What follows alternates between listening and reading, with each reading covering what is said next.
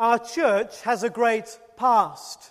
Your presence here this morning is in some way a testimony to that fact. In fact, many churches have good pasts. My question this morning, though, is slightly different. Will the church have a future? If you don't come from this church, what about the church where you come from? Will your church have a future? Or to put the same question another way, will the future have a church? Last year, the Sunday Telegraph, the Saturday Telegraph, sorry, ran with a uh, headline Churches on Road to Doom.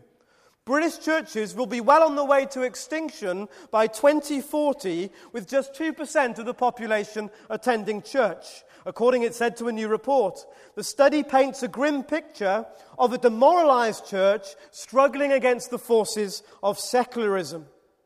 Other reports suggest that the decline is even more rapid.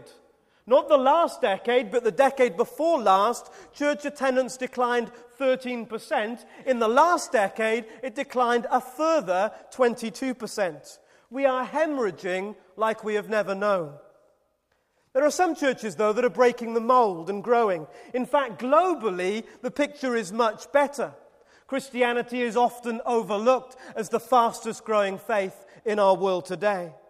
But in the West in general, and in the UK in particular, we are bleeding almost quite literally to death. Others do talk with more optimism about churches that are recovering uh, confidence even here in the UK. They're capturing the spiritual hunger in our nation and seeing a renaissance in their worship and life. This is certainly true. And we hear some exciting stories about how the church has experienced growth and renewal. Could the tide be turning? So, on the one hand, serious decline. On the other hand, fresh glimpses of life and hope. What will be our story? What will be our story here at Burlington? In 2020, will the last person left be asked to close the door and turn off the lights? Or will we be bigger and stronger than we've ever been? Surprisingly, the choice is ours. You say, how can the choice possibly be ours? What can we do if people won't come anymore? What can we possibly do if people aren't interested anymore? If they don't come, we're stuffed. And then Christians get all whingy. Ever known a Christian to be whingy? We moan that the world is full of bad people. They just don't want to come to church anymore. How come they're not interested? How come they don't come? Don't they know how important it is? And so we can sit around moaning that our church is struggling and it's all their fault. If they would come, if only they would come, our churches would be full. Miserable pagans. But it's the wrong question. It's the wrong question. The question is not what's wrong with them that they don't come anymore. The question is what's wrong with us that they don't come anymore? Why do thousands of people go to the car boot sale on a Sunday morning at Portman Road, but only hundreds of people come to church? What's wrong with us? Is a car boot sale a more profitable experience than coming to church on a Sunday morning? Well, that's what many people think. A car boot sale. For heaven's sake, we're being beaten by a car boot sale. Have you ever tried to describe a car boot sale to an alien? It's like this you tell them, you want to clear up your house to create a bit more space. So you gather together all your tat and you shove it into the boot of your car. But instead of doing the honorable thing, which is to go straight to the tip, you go to the car boot sale and you sell your tat to other people. But while you're there selling your tat, you remind yourself that not only is everybody else's grass greener than yours, their tat is more interesting than yours. So you buy it and you replace your old tat that was in your boot with the new tat that you've bought from other people. You take your new tat home and put it in the place where your old tat was. A car boot sale. We're being beaten by a car boot sale. What's wrong with us? And for many, many people, it's a more fulfilling way to spend a Sunday morning. Why do people choose to mow their lawn? Why do people choose to wash their car?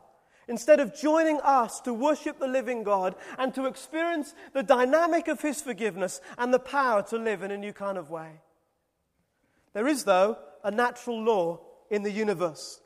And the natural law is this that people in the dark gravitate towards the light. As human beings, we have a natural preference to be in the light rather than in the dark.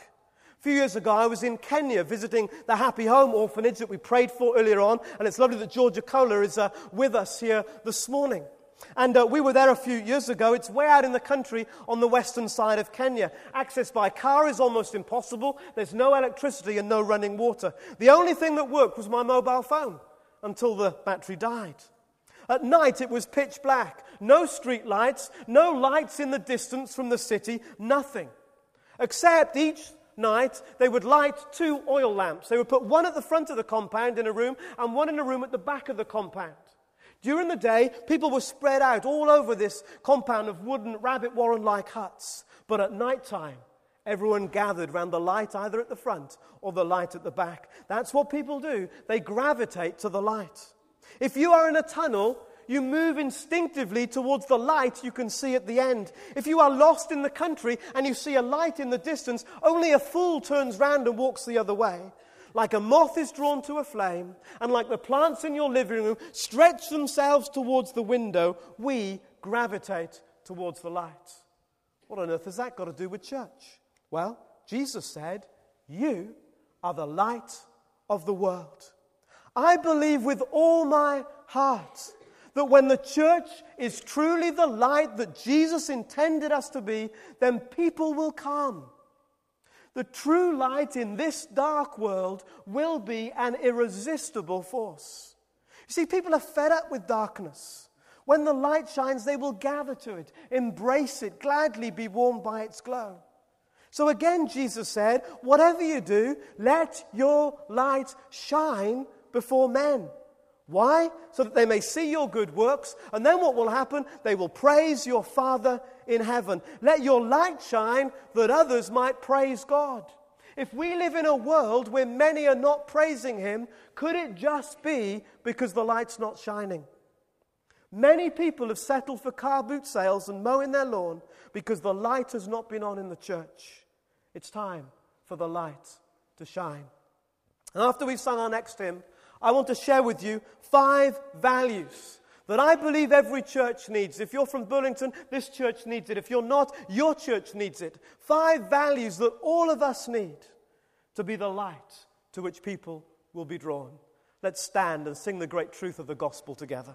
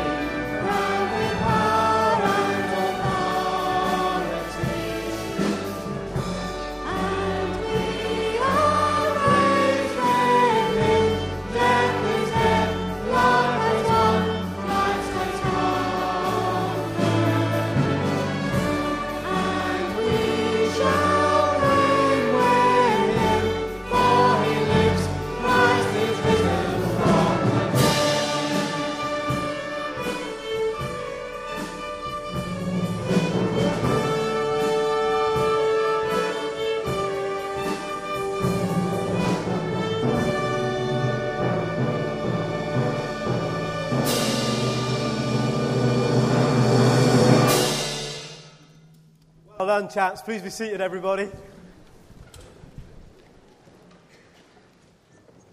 Well, the first letter of light is L. It means being a church that is loving. A church that is loving. We are living in a love starved world. Fewer people are getting married, yet the divorce rate is still rising. So less people are finding permanent love, and less people are able to sustain it. Increasingly, relationships are transient and temporary. And so many more people are finding themselves living alone. As a result of these loosening of relationships, Britain is planning to build four and a half million new homes over the next 10 years, even though our population is static, if not slightly declining. England's green and pleasant land is not going to be so green and pleasant. Why? Because we can't get on with each other anymore. Yet people are as desperate as ever to be loved. It's the single greatest longing in all of us. From the cradle to the grave, our deepest need. There is no one in this room, however old you are or wherever you come from, there is no one in this church who is indifferent this morning about whether they are loved or not. And week after week, people sit in my study and they pour out their lives, their pains, their hurts, their disappointments, their regrets. And every single time, it's the same question lurking deep behind those issues Do I really matter? Am I really loved? I don't want to be anybody, I want to be somebody. And that's the difference only love can make. If success could deal with these deep longings in our hearts, then we wouldn't have Julia Roberts saying this. Julia Roberts is successful. The picture you can see on the screen is an image of her success. But don't be fooled. Listen to her heart. I felt incredible loneliness in my life. I've known great despair. And what is the point of having a great job or something spectacular if you have no one to share it with? Unless you have someone, it's pointless it's vapor. It's the same cry all over.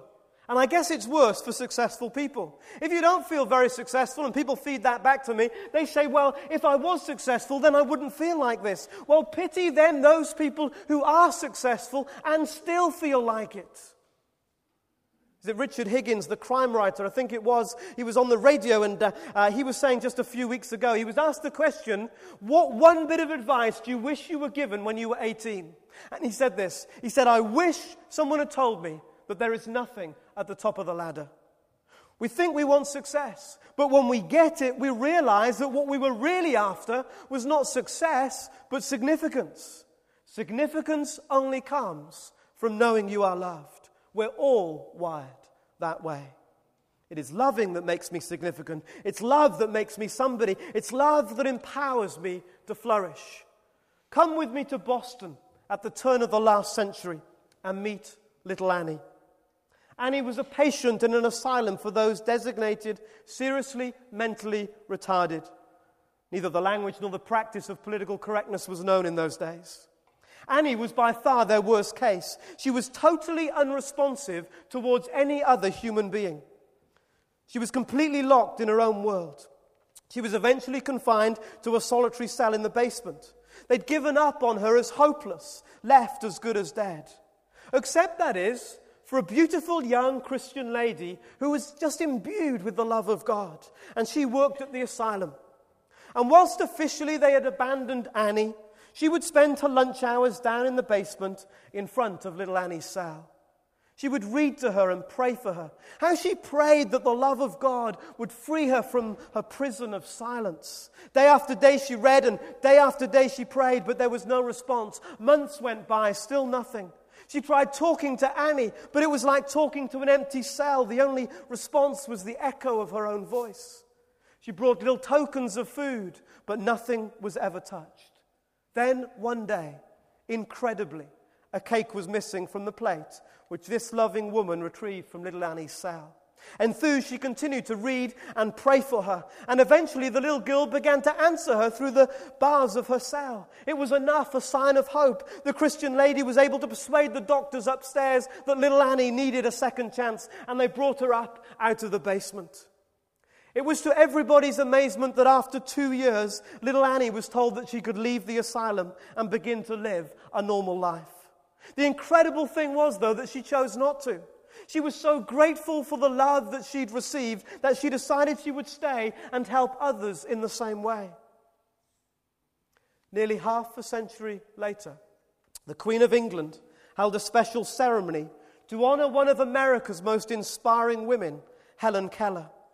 When Helen Keller was asked to what she would attribute her own success and overcoming the dual handicaps of blindness and deafness in such an outstanding way, Helen Keller replied, If it hadn't been for Anne Sullivan, I would not be here today. Anne Sullivan, who had tenaciously believed in a hopeless deaf and blind girl, Helen Keller, was little Annie. Who's going to put the transforming power of love back into our society if the church, imbued with the love of God, does not do it? Where are people going to find others that will love them and care for them and stand with them, weep with them, laugh with them, and quite literally love people back to life? You see, people are desperate for love. On the outside, we all look normal, but inside, so often we feel like little Annie, all locked up. We don't believe in ourselves. We don't have confidence in ourselves. We don't feel we're worth very much. We don't feel very valued. Will Burlington be a place where we will love people back to life? Will your church be a place where you will love people back to life? If we become a church like that, I guarantee you people will come. For love like that will be an oasis in a love starved desert, a spring of life giving water in the midst of this dry, barren, parched land of loneliness and isolation. More than ever, people are desperate to belong, if only the church had been there for them. All this means that we've got to become a church that's involved. L for love, I for involvement. We've become so individualistic that we are barely involved in the lives of others anymore. We can put men on the moon, but we can't get across the street to reach our neighbor. Many live in streets where we know increasingly less about those who are living around us. Even within families and marriages, too, the separateness is frightening. The film Mr. and Mrs. Smith captured this truth well when Jane, played by Angelina Jolie, uh, said of their marriage, there's this huge space between us, and it keeps filling up with everything we don't say to each other.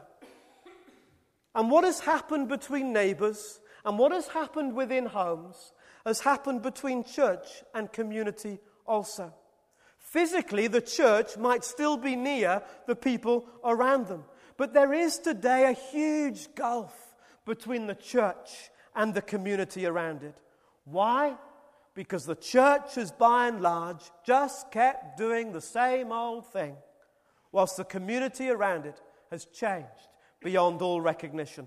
Just think with me about how society has changed. Hands up if you were born before 1940. Let's give these people a round of applause. They've been at it a lot longer than us. Well done, everybody.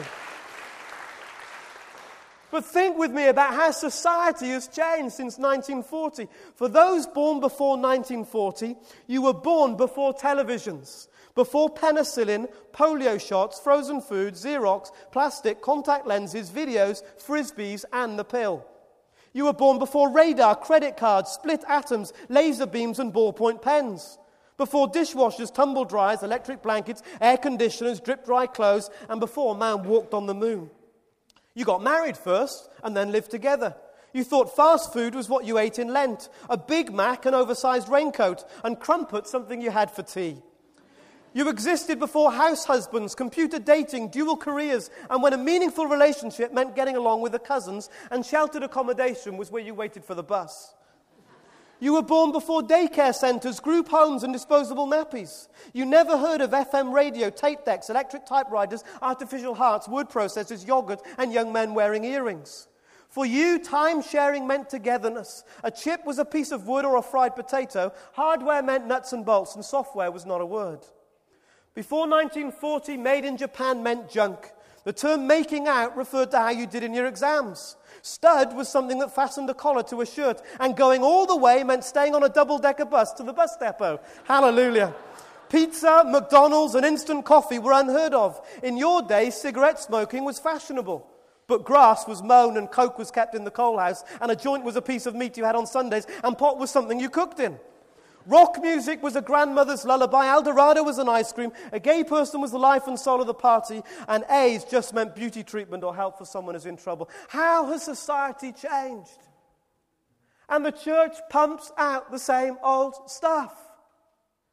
And because it's done that, it's moved from being right at the center of community, a church in the middle of the village, a church the heart of community life. Yet as society's changed and lifestyles have altered, the church has gone, we're not listening, we're not listening. And we've gone from being right at the middle to right on the edge. And often the most important thing has been our internal squabbles about whether we should sing choruses or not. Should we let that drum in church after all? And whether Mrs. Jones's son should really be allowed in church with hair like that. That's the son's hair. Mrs. Jones's blue rinse never seemed to bother anybody. Church has completely lost touch with the world around it. The trouble is now, we could be the most loving community on the planet, but who would know and who would care? We're just not involved anymore. We must reconnect. We must Get involved or we'll die. Three times a year, we post leaflets to several thousand homes around our church, inviting them to special services Christmas, Easter, and harvest. Occasionally, one or two people come in response to our letters, and that always makes it worthwhile for us. A few weeks ago, though, we leafleted the same houses and we said to them, Look, guys, our church is 150 years old. We're having a party. Would you like to come? And the reply came back, Yep, we love parties. We're in. We'll be there. And we were overwhelmed with people as they came in the hundreds. Why? Because we'd connected with them. A party is something people connect with. It's something they understand. In fact, parties are one of the icons of our age. Birthday parties, leaving parties, Christmas parties, silver wedding parties, Tupperware jewelry. Even Ann Summers have used parties to promote their products. So when we said we're having a party, they said, Great, we love parties, we'll be there. They were, in effect, saying to us, We haven't got a clue when you write to us inviting to your services. What on earth are they all about? But if you're having a party, we'll come. But that wasn't for me the best thing about that 150th party. Better still was watching what was happening as hundreds of people were welcomed into our church. It was watching you. You chatting with people, finding out about them, listening to their stories, sharing something with them, even sharing a little about your own experience in the life of this church. We were getting involved. We were building bridges into people's lives, and in a lovely way, we've already seen just a little bit of fruit about what happens when you build bridges into other people's lives. We've got to get involved to make that connection with people. Why has Tiddlywinks and Toy Library been the most successful adult evangelistic strategy in our church over the last five years? Why? Because week by week, we've got involved, just being there, loving, listening, befriending, supporting, caring, and encouraging. We need everybody to get involved in that kind of way. And it means different things for each of us in different contexts. You see, what about the person who is last to leave the office at night and back there first thing in the morning before anybody else? Why? Because they don't want to be at home. Get involved. What about the older person who's lost their lifelong partner and sees no future for themselves? Get involved. The mum who's bringing up two small children. It's 2:30 in the afternoon and she still hasn't had a conversation, an adult conversation with anybody all day. Get involved the stressed, the lonely, the bereaved, the anxious, the hurting. Get involved. You say, but I don't know what to say. Let me let you into a secret. Nine times out of ten, you don't have to say anything. You just have to listen. And having listened, really listened, tried to understand and empathized, they will thank you for all that you said. You've made a connection. You've got involved. Kerry and I are still amazed by the people that wander into our house and just unload. Our kitchen walls have heard more life story than EastEnders. You don't know what EastEnders is, do you? EastEnders is a soap opera that's on the television midweek. It really pushes the boundaries to the limit. It does absolutely nothing for your soul, but of course you wouldn't know because you're uh, committed to living the kingdom life. One evening, well, one evening, does people come into our house? One evening, one evening, Kerry had ordered a pizza. And the pizza boy comes, and on the doorstep, he starts unloading the whole of his life before handing over what was by then a very cold pizza. You see, we live in a world where people are desperate to make connections, desperate for others to be involved, but sometimes the church has been too busy singing its hymns and polishing its pews. If we want to be that light to which people are drawn, we've got to love and we've got to get involved. Let's move now to the other end of the word light. And uh, uh, Alan I is like one set of bookends that holds the church up. Now we're going to move on to H and T. Are you still with me? You really excited about being part of God's church? Great. What better thing could we do? Truth. You see, a church that's truthful will be a light. Our task is to tell the truth. To tell the truth that God loves every person and has a plan for their lives. That He loved us even before the world was made. We need to tell the truth that people, in choosing to ignore God, are lost and without hope. If you were lost and without hope, wouldn't you want somebody to tell you? Excuse me? We need to tell the truth that Jesus is the only person who has come from God, and therefore the only person who can take us back to God. That Jesus is the only person who has conquered death, so he's the only person for us to trust with our lives in death. Every time the church stops telling the truth, the light goes out. The beginning of the last century was a frightening example of that. You see, in the 18th and 19th centuries, the church had flourished. There were great revivals led by household names such as Wesley, Wilberforce, Shaftesbury. The impact on society was massive, and some of the laws we benefit from today were made during those times. But as we moved through into the 20th century, so the beginning of the 1900s, it all went terribly wrong. The dominant culture of that day was modernity. The belief that technology, progress, and rational thinking could cure the ills of humanity and answer the great riddles of life. So, in order to appeal to this mindset, theologians, with tragic consequence, started changing the truth to try and make it more appealing to the modern man. So they began removing everything they didn't think fitted with the culture. So the miracles went, the virgin birth went, the resurrection went, just to name a few. It was as if the only part of the Bible that could stay was the maps at the back. The result? A powerless church. A church that stood for nothing and therefore fell for everything. You see, the power of God is in the gospel of Jesus Christ. That's what we've been hearing about over these last few weeks. If you mess with that gospel, the church loses its power. And that's exactly what happened. And the decline in the church that I spoke about at the beginning of this message started way back then. And actually, I think if it hadn't been for two world wars, which kind of encouraged people to gather again around traditional values, the church would have hemorrhaged even quicker through the last century than it did. And we face today the same choice. Our prevailing culture is postmodernism.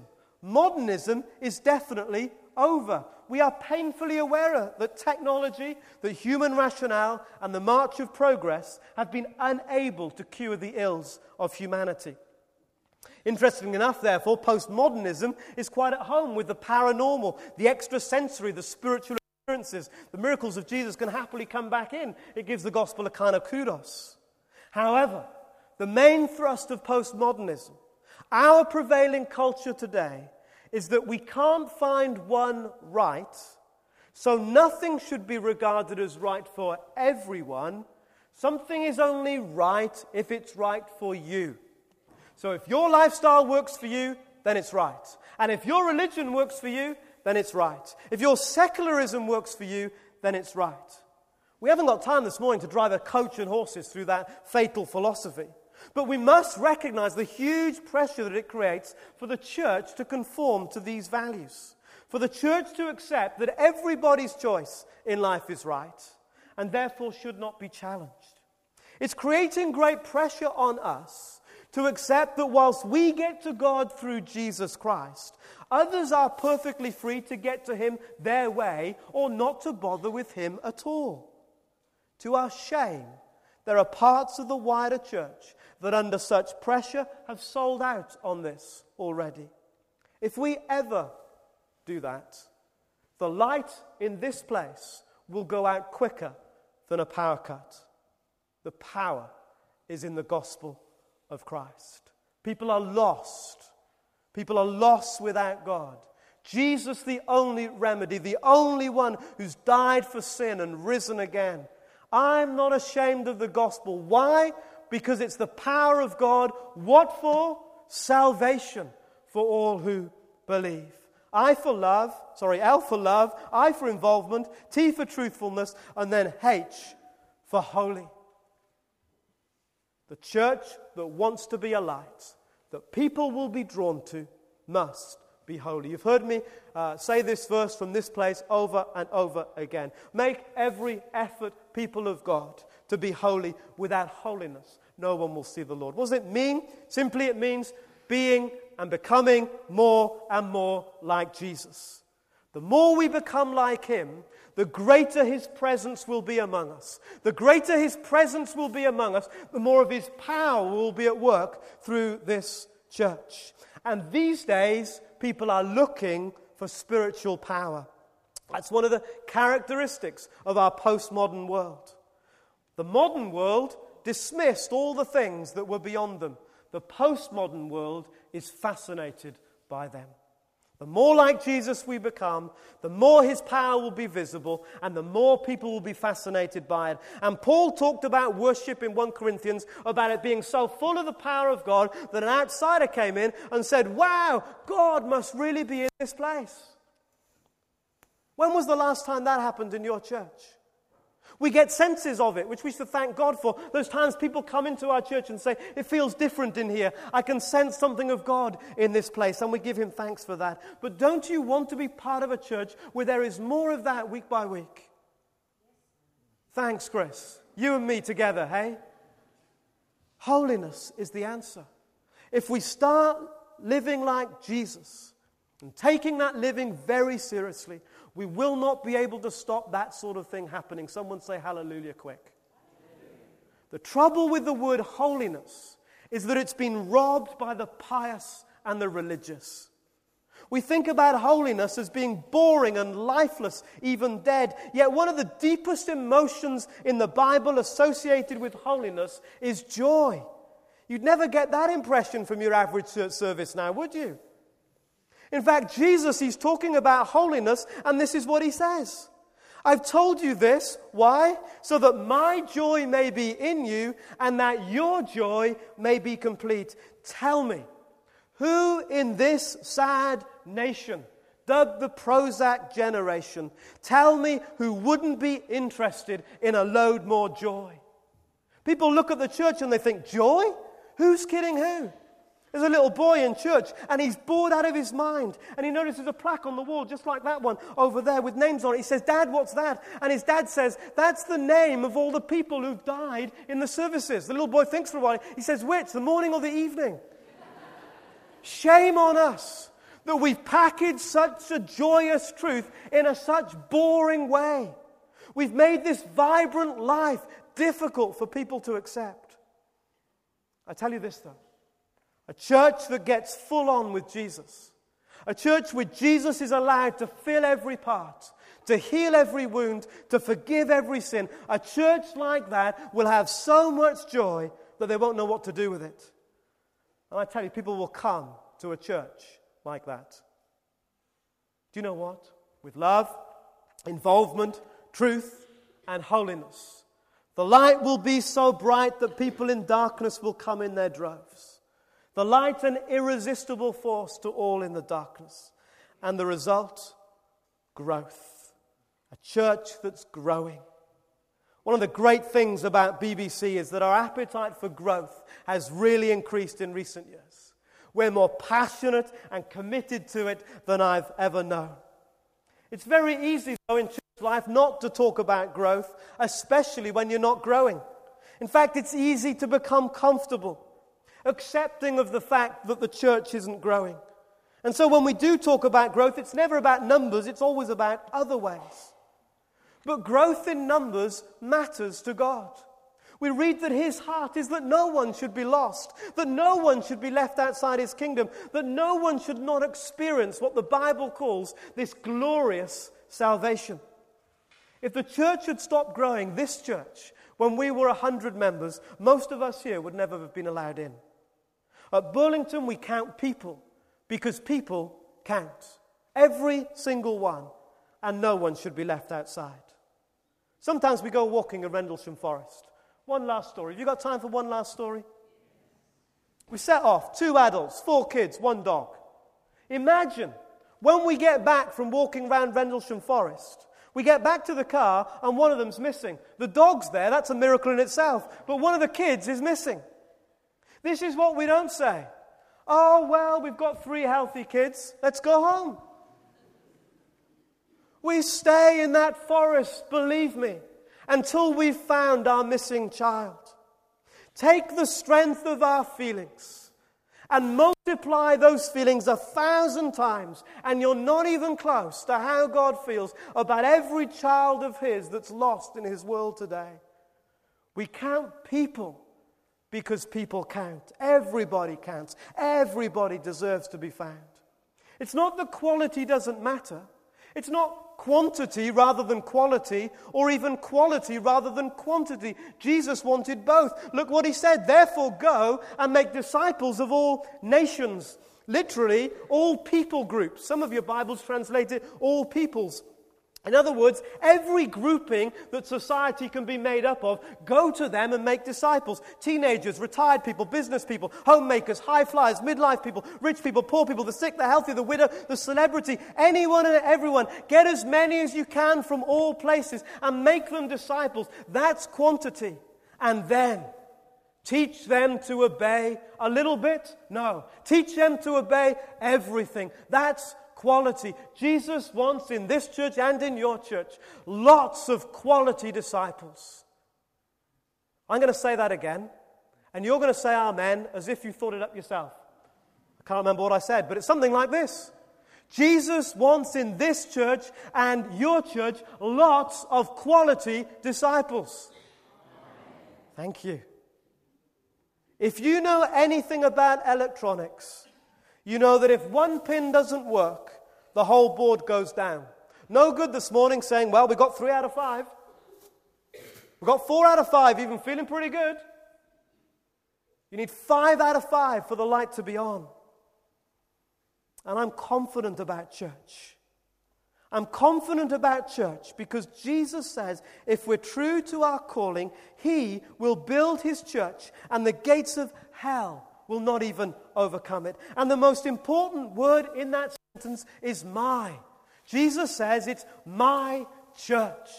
Our confidence is not in ourselves, doesn't rest on our own ability, our own merit, on, on our own merit, but on Jesus. That He will build His church through His people as we embody the values that He has for His church. A few years ago, I invited you to join with me to pray here at Burlington for a baptism every month. In this 150th year, it looks like we're going to do it. And the more we grow, excuse me, the more we grow, the more aware I am that it's not us, but Jesus. Here is our church text this year. And as I take the church text on board, I'm full of confidence. Why? Because, firstly, it's about our God. And secondly, it's about our God who is able.